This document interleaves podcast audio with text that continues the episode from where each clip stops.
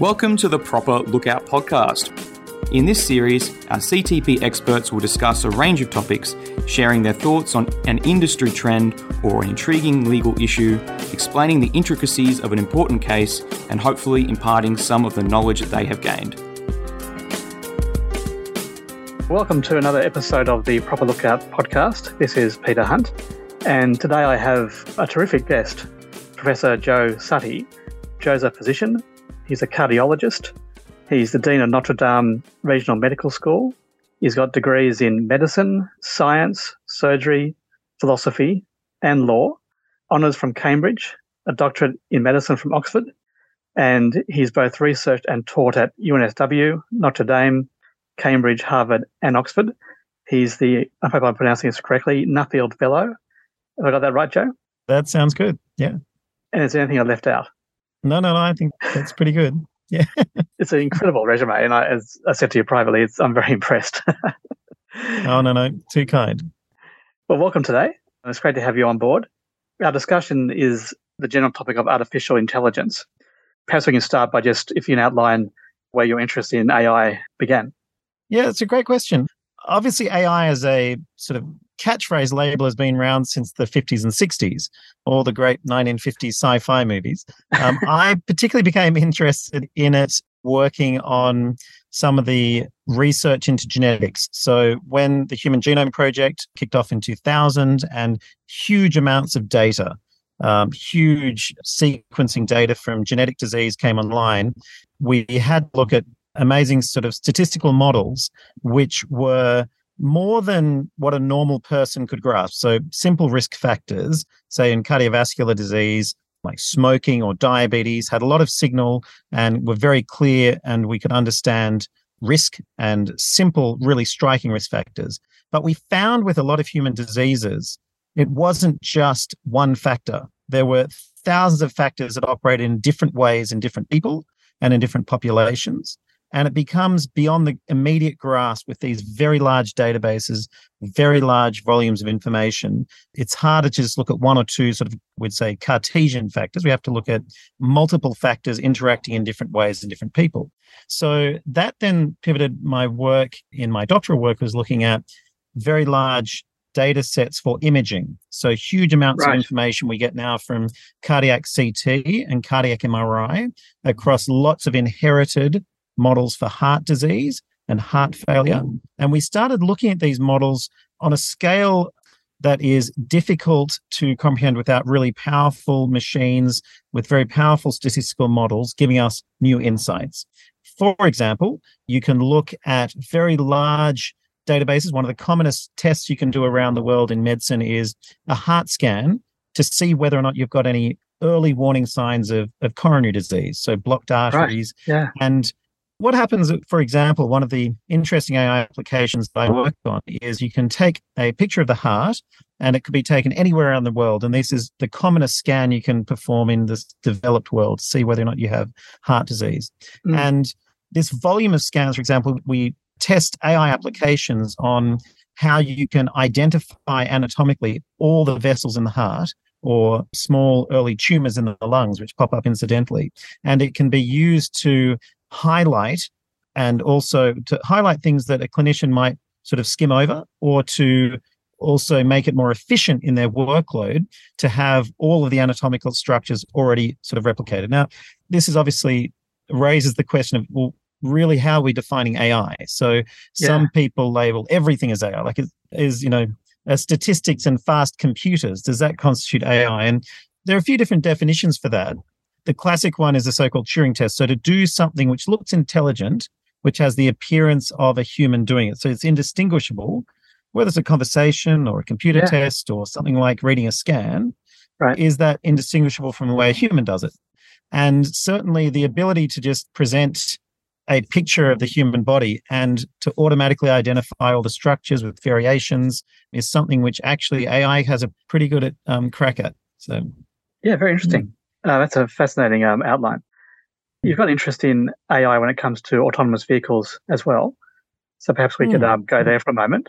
Where did that interest start and how does it apply?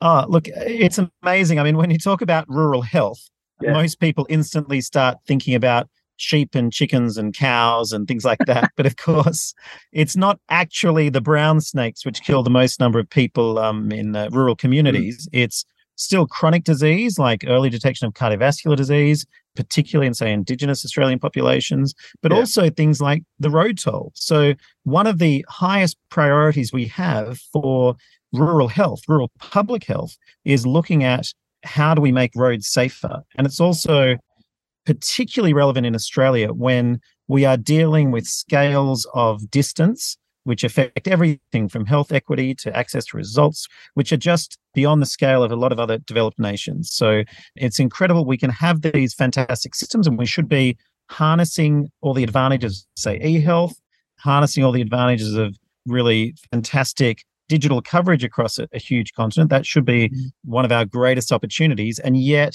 we still have a way to go to address that gap. Now, in one of the priorities in our rural curriculum is explicitly stated we have to look at what affects road safety. And that is going to be very much, and I think probably everyone's experienced this when you're driving along a motorway and there's a, a very large VW or a, a road train coming down. That is um, a really, in terms of our risk, that's one of the highest sort of risks that we face in a, a developed economy. And the question is, overseas already, those um, vehicles are already autonomous vehicles. And we have to harness the safety while trying to grapple with this concept of risk when looking at autonomous vehicles. Yeah, absolutely. That imagery you just gave me of the um, the road train, when I drive in the mm. country and there's a big um, truck coming towards me on a sweeping bend, it does strike yeah. me that I'm hoping that both I and the other driver adhere to the yellow line in the middle of the road because if right. either of us don't, we're in trouble, to say the least. Right. And isn't it amazing? A small part of that is an AI problem, but the other problem is humans understanding risk. We almost expect to live in a zero risk environment. We sort of come to expect that standard, yet philosophically and even legally, I mean, this is almost the um, the embodiment of positive law. Is like the question about do we drive on the left or the right? There are certain basic sort of questions about what's determined by law and then how that links to choices and how we understand risk when we also design vehicles. And this goes back to really interesting questions that are really um, interdisciplinary.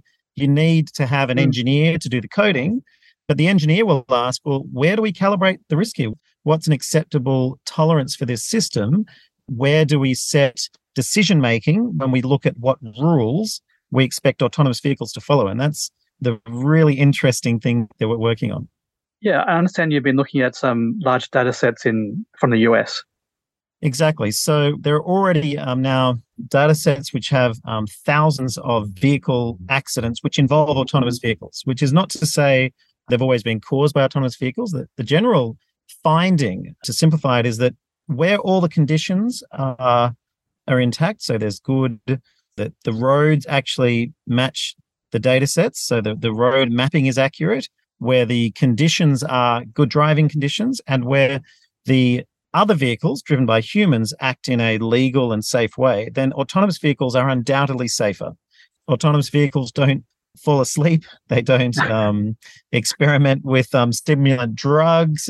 They don't, uh, you know, get on their iPhone and get distracted. So autonomous vehicles, in that sense, are absolutely, undoubtedly safer. But the real question comes up well, what happens mm. when those systems aren't quite right? We've had classic early cases where very large semi trailers got stuck in small English laneways because the roads weren't right and didn't capture what was actually on the ground. We've had plenty of cases where erratic human drivers break the laws, and it's not clear for the safety algorithms whether the autonomous vehicles should simply continue to follow the regulation to the T or anticipate stressful situations. And this raises the um the 10 car ahead of you problem. So humans are actually quite good at not just following what is the immediate problem with the car in front but also anticipating a sense that there's some change in the pattern of behavior 10 cars down the road. Whereas a lot of yeah. our current first generation autonomous vehicles are excellent at say automatic parking or working out the proximity and the distance the vehicle in front and instituting braking, but very mm. poor at anticipating that there might be an accident 100 meters down the road and plenty of people are stopping to rubberneck or doing yeah. some unusual out of pattern behavior, which then causes, say, sudden stopping. or people suddenly breaking lane rules. That's a really interesting, almost legal philosophical question about how we tell the autonomous vehicles to anticipate or respond when other people are breaking the rules. Yeah, that's a great point. And uh, the um, example which comes to my mind is if I'm driving along, I can potentially see a pedestrian, I don't know, 50, 60, 70 meters away, you know, mm-hmm. approaching at speed, obviously going to cross the road in my path. Would an autonomous vehicle have the same kind of capacity to see that happening before it happens? Yeah, it, it's fascinating, isn't it? And the short answer is if you calibrate the sensitivity of your detection to pick that up a long way in advance, then you're also going to pick up a lot more what we call false positives. So if you set the safety mm. limits to be absolutely safe to detect some unusual behaviors sort of 100 meters away from the vehicle or further down, sort of outside cars, so outside normal electronic regulations, then you're also going to pick up a lot of um, trees that are suddenly blowing in the wind. Mm, you're going mm. to pick up a lot of, um, you know, in the country, you might pick up the fact that there's a, a cow standing in the paddock watching you. But the ability to really accurately detect that is going to be have like all medical tests really it's going to be a what we call a sensitivity specificity problem you can set the test that it's perfectly safe and you'll pick up an enormous number of false positives that's going to be a, a really difficult question to manage. Well, using the, the tree waving in the wind example, if a vehicle detected that, could it potentially just stop in the middle of the road for no apparent reason to anybody else and cause an accident that way? Absolutely. And or it might have a pre-programmed response that if it falsely detects that there's a an unusual movement mm. by a human, which is actually a waving tree down the road, yeah. um, the algorithm might specify brake or actually pull off to the road immediately and in some cases, safely crash into the nearest inanimate object. That could be a, a, could be, for example, if you set the calibration to be avoid the loss of life and under all costs, but stop into an inanimate object, then that in some cases can be a one of the safer algorithms. Uh, we often talk about this as the trolley car example. So, philosopher, Philippa Foot, said, What happens if you've got a trolley car and you've only got two options going down where there's a one person on one track or two on the other? How do you decide what the least worst option is? And mm. one of the options is, of course, well, is there an option to simply derail the trolley car and drive into the side of the wall? That's one of the proposed mechanisms for accepting that damage to property is still sort of infinitely preferable to damage to life. And so that mm. might be one of the algorithms that comes into play, but also an admission that you might think that you're going into an inanimate object like a brick wall. Yeah. But you then have to consider what's the risk that there's something on the other side of the wall you can't see. Um, yeah. Wow. What are the other implications? Um, right. That sort of question well people say well i want evidence. I want to see what happens here. And so this is why looking at very large data sets might give us insights into what the least worst responses are when you're in that pre-accident scenario. Then of course there's a fantastic question for lawyers about where does liability stop and start? And um, that's a really interesting question for lawyers for insurers and uh, there's going to have to be a sort of process of social consensus about where that or what kind of package that looks like, and an admission that our goal should be safer, but it's never going to be 100% or absolutely safe. Absolutely. I think discussion about legal liability is probably for another day because that's, as you said, it's a fascinating topic to do with um, yeah. how you define the driver, whether it's product liability, et cetera, et cetera. But let's not go there. Yeah. Back to AI and autonomous vehicles. The classic mm. problem we always hear about in legal seminars and the like is sometimes when you're driving and you see an accident about to happen, the mm. best way to protect yourself is to speed up. It happens right. occasionally, but that means breaking the speed limit. Is that something which mm. AI can hmm. accommodate? Yeah, look, the most striking data that comes out from the initial sort of pilot research, and this on one set level seems sort of facile, is that the strongest predictor for an accident is not speed. The strongest predictor is proximity. So there's a constant focus on the speed at which cars were driving or being in particular areas. But the one thing that, for example, that autonomous vehicles are much better at is setting a safe distance between the vehicle in front and behind. So the classic scenario is everyone's driving 100 kilometers an hour. But if people are tailgating, that's a Hmm. much higher risk environment than if someone is 100 meters apart, but they're going at 110 or 115 kilometers an hour. And that question about avoidance with flow of traffic rather than doing something abrupt or sudden, for example, suddenly braking to be under the speed limit or to respond to something can, if the vehicle behind you is very proximate to you, be much more dangerous than actually having the flow of traffic and anticipating a problem. So that that's a really really good point. And I think in, for example, road public health messaging, there's obviously a really important need to focus on speed, but actually the strongest predictor is proximity to objects. Yeah. Okay. Fascinating. Oh, well, thanks, Joe. I really enjoyed that discussion. Yes, as Oh, I said, I want to fly on the fly. It's it's a minefield. Some of the uh, issues which I hadn't heard about before. So we just see how. Well, I've, I this feel we've develops. just yeah we've just dipped our toe in it. It'll be great to do it again. yeah, absolutely. You got a date? Put it in your diary. We'll definitely come back and have, a, have another discussion about this and similar issues. Fantastic. But Excellent. yeah, for now, I thank you very much for your your time and um, for t- participating in this episode of the Proper Lookout podcast. Thanks very much. Brilliant. Cheers. Thanks a lot. Thank you for tuning in to this episode of the Proper Lookout podcast. We hope you enjoyed it.